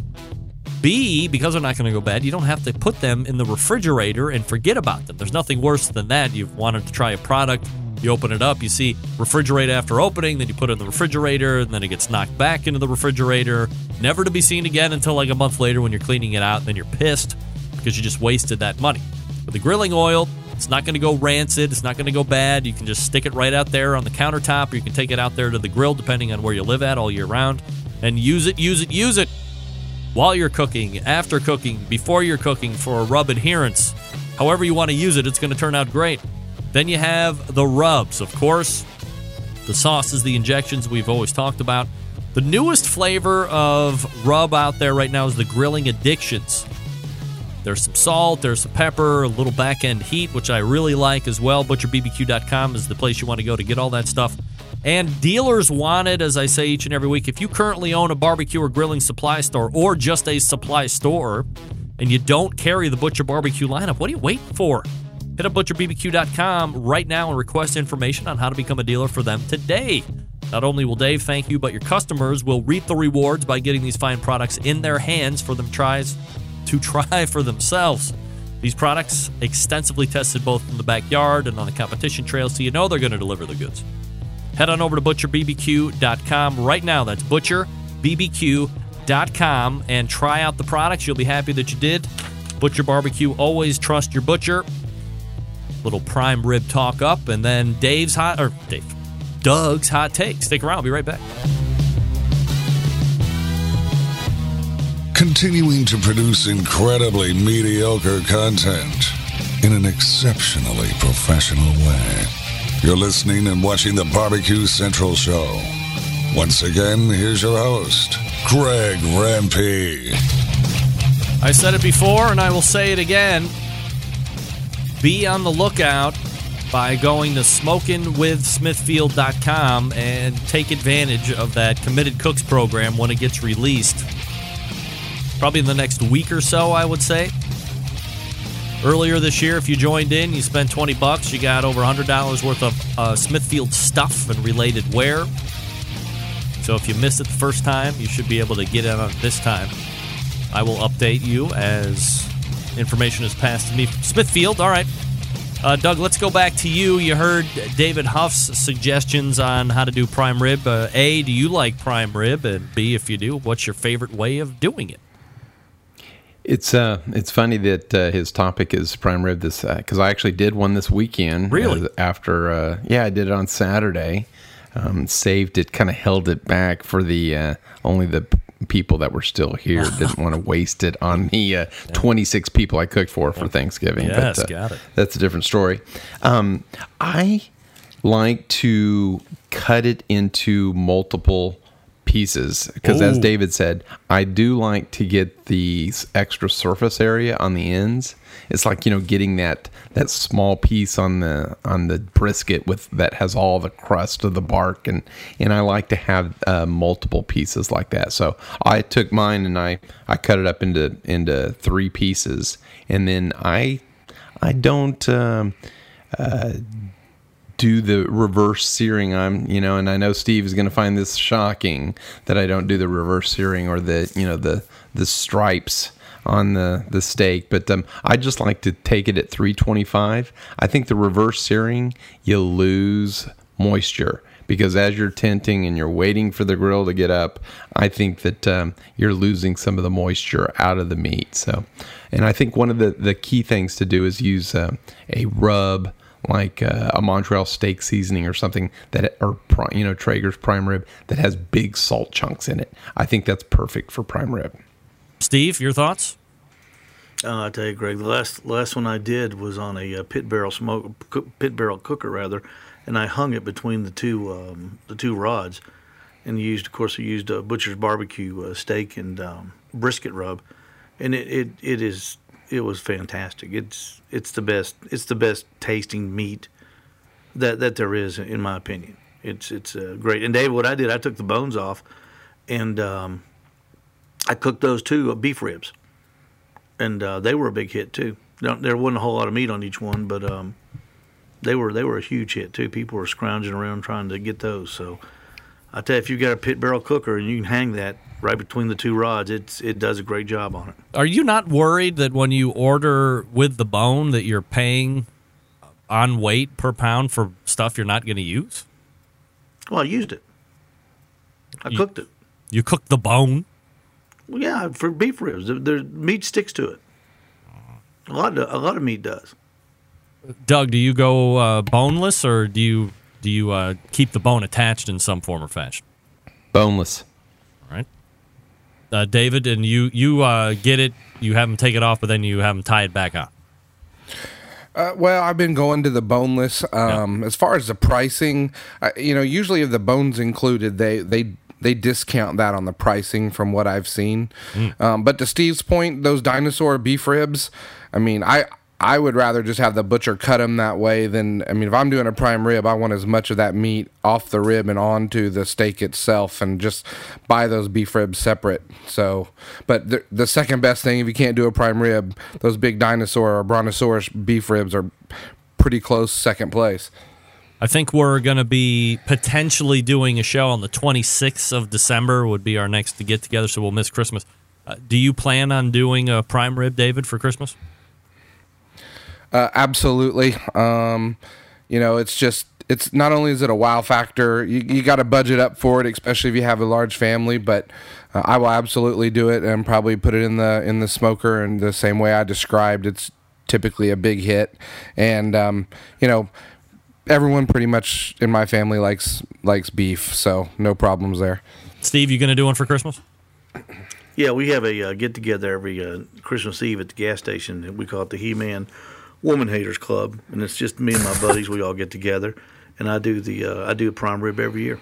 I mean, we'll be doing it again. Doug, you're going to do another one?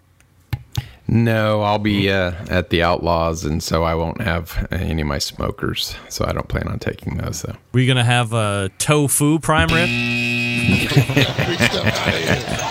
No, no. I'll, I'll probably braise some brisket and, and do that, and uh, uh, do an infrared type turkey. Uh, all right, Doug, uh, your turn for hot takes. I know uh, Steve talked about World Food Championships, and you're probably going to piggyback a little bit, at least on the topic. Well, but I, I I think I'm going to go. I'm going to go the opposite way All from the standpoint of it was a great production. Yeah. Um, a lot of marketing, but uh, the poor on the implementation. Um, I don't plan to go back unless something, you know, markedly changes in in my opinion. But um, to me, it was kind of a one and done type type thing. So it's a, a.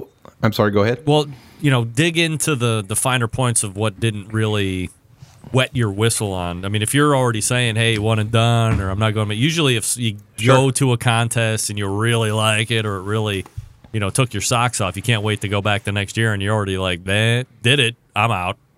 Yeah, I, I mean, it, it was a lot of fun and a lot of work, but um, the the implementation. I mean, I, I cooked in the state competition on uh, I think that was on Wednesday, and I read the rules three times, and my wife read the rules three times.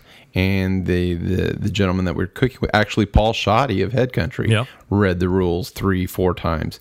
And we just didn't have a point of contact to answer questions. And so as we're cooking in Kitchen Stadium and about to turn in the first turn in, we learn of different rule the rules weren't stated clearly.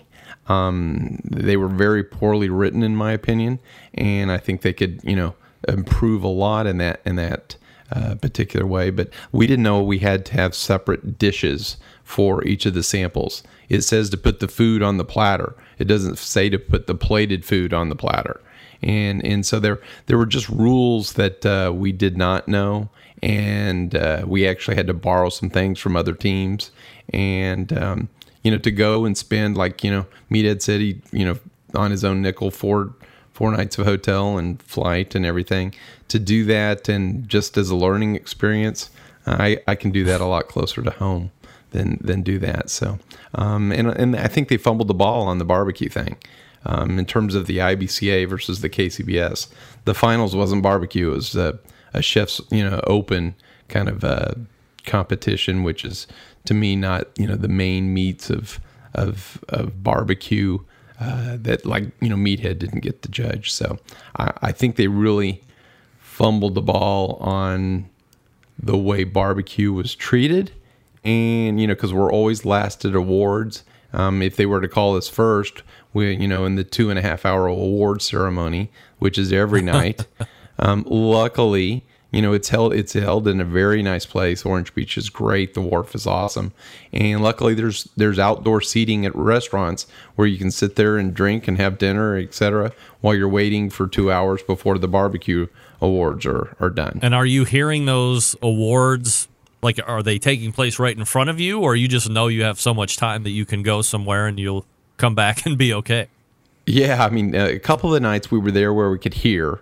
Um, one of the nights, the award started at six. We actually went to dinner at a place we couldn't even see. We watched it live on Facebook because from we were trained from the previous nights that barbecue would be last, Yeah. and we had plenty of time to eat, and you know, so we were there at you know seven thirty, and we still had plenty of time to to have a glass of wine or a beer or whatever. So, um, and and the thing of you know not ten thousand dollars in prizes and and even the even the top you know 10 um they didn't get the the money prizes that uh you know if it was supposed to be $500 for the top 10 you know minimum and but no it was really mainly prizes that they got so So And there, there, there was an expectation that there was going to be all cash, and it was ten thousand Yes. or whatever the amount of cash and prizes.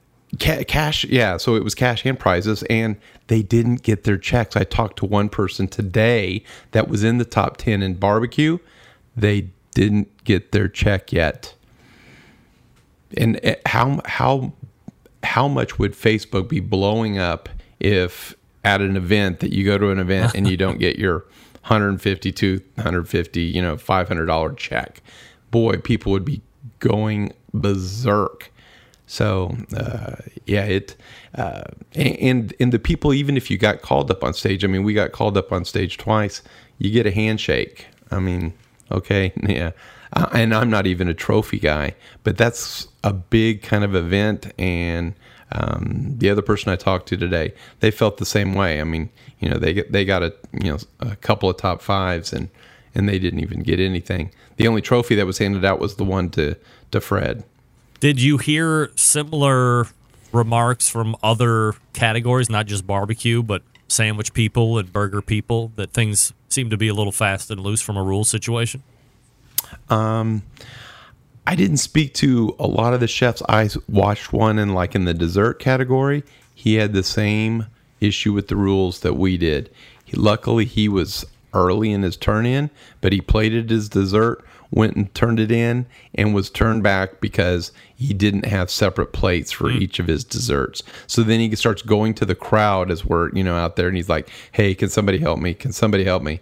and so my wife actually ran back to Steve's place and got some plates, which he used in the second turn in, and Oh, wow. someone else had some plastic plates that he used in the in the first turn in. But um, uh, yeah, it's the rules just weren't. It was run, in my opinion, is more of a first or second year event and not a sixth or seventh year event. It is right. a big production. There's a lot of people and it has a lot of notoriety, gets the, you know, sponsors, etc. But um, uh, just needed a, uh, some fine tuning, I'd say. Steve, uh, you've heard what Doug has to say. Where do you agree and where do you disagree?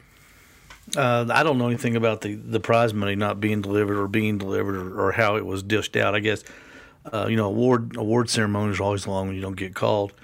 So um, I'm used to that. That's no problem. Um, I, you know, Doug Doug didn't know the rules. I, I knew the rules. I knew I knew the rules going in. We had to turn in our Smithfield, uh, our ancillary contest on um, on uh, plates, and uh, I mean they, I mean it was written in our, our packet, and I took plates with me. Um, everybody I saw in the uh, tent, in the uh, kitchen, in the uh, other other contest, they all had plates, except I get except the dessert guy and Doug. I guess I don't know. Everybody everybody knew everybody knew what to do I, that I could see. So I, I don't know. You know, I don't. I didn't. I didn't have to read that many rules. I, I just watched on Facebook. I just did a lot of research on Facebook and uh, watched last year's contest to see how they did it. I even took. Um, I even had uh, extra plates in case we did make finals in the barbecue. We took them down. We even took down another protein to a quick cook protein because I knew there was only going to be an hour and a half to uh, cook. So, you know, I knew the rules going in.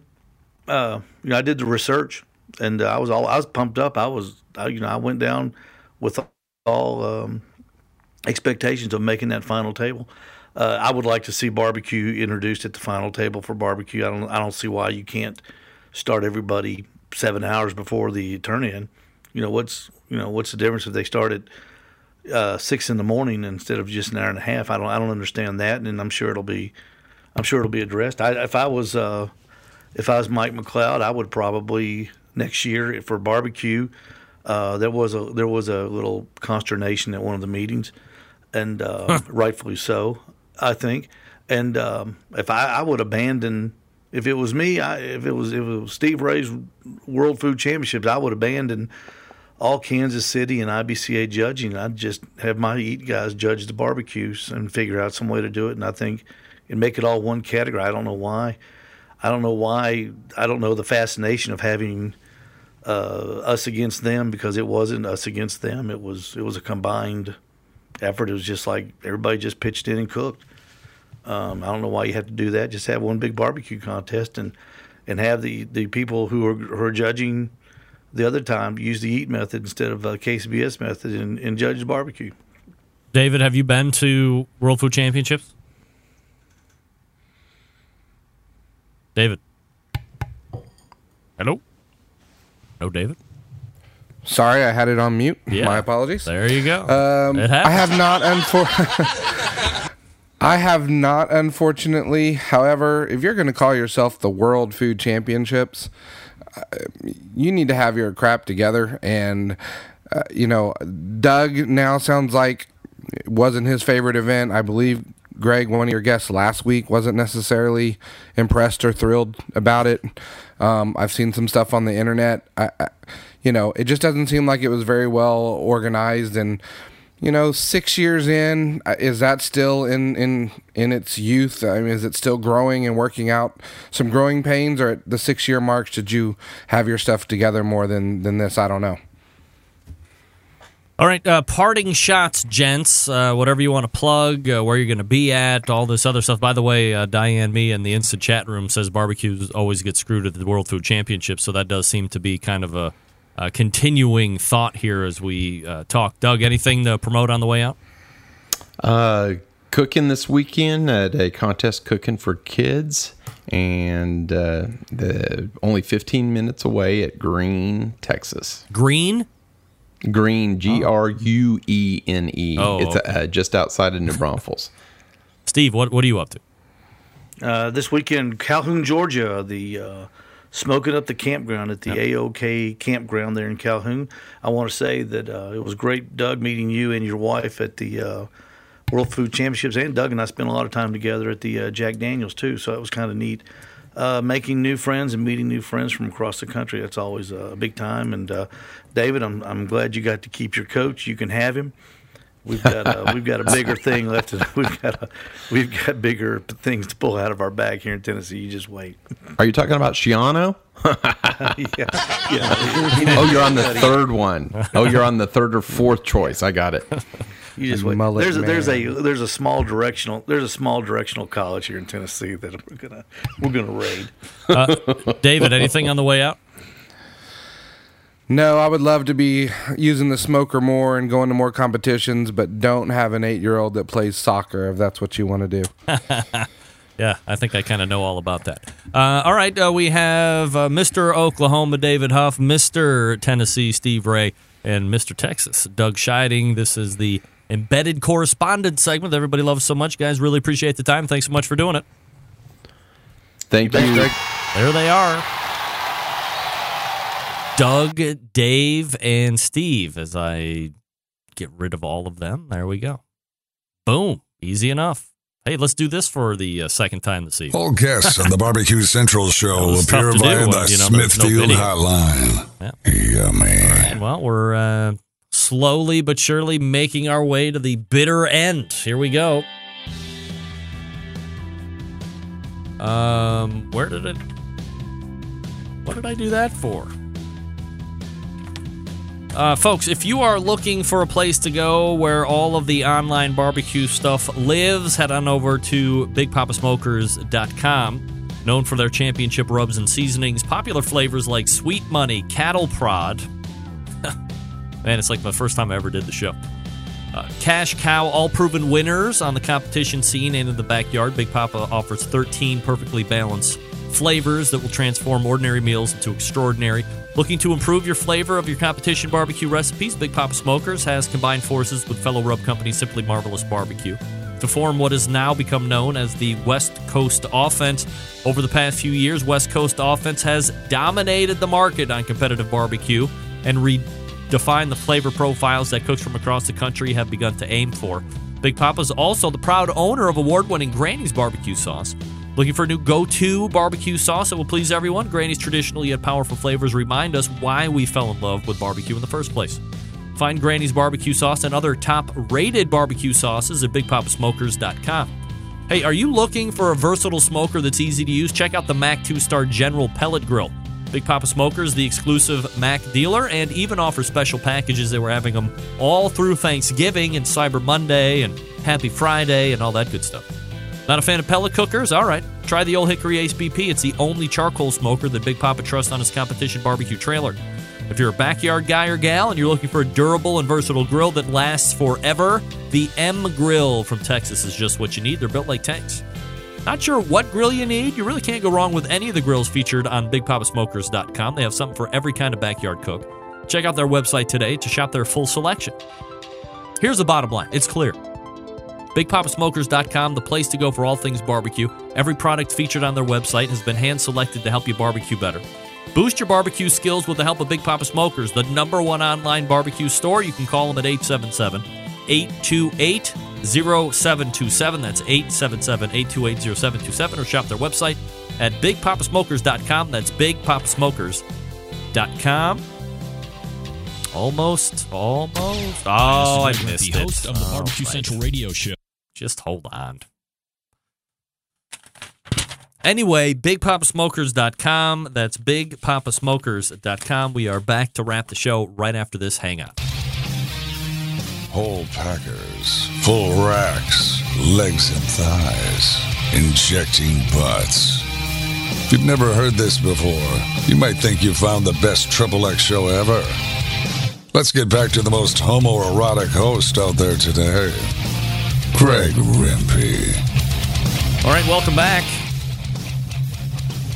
Thanks again to Steve, David, and Doug for joining me last segment and the segment before that, doing the embedded Texas or the the embedded correspondents segment all the way back in the first hour. We kinda had Max Good via the phone. Literally, you can see it. I had the cell phone up to the microphone. That's why he sounded like that.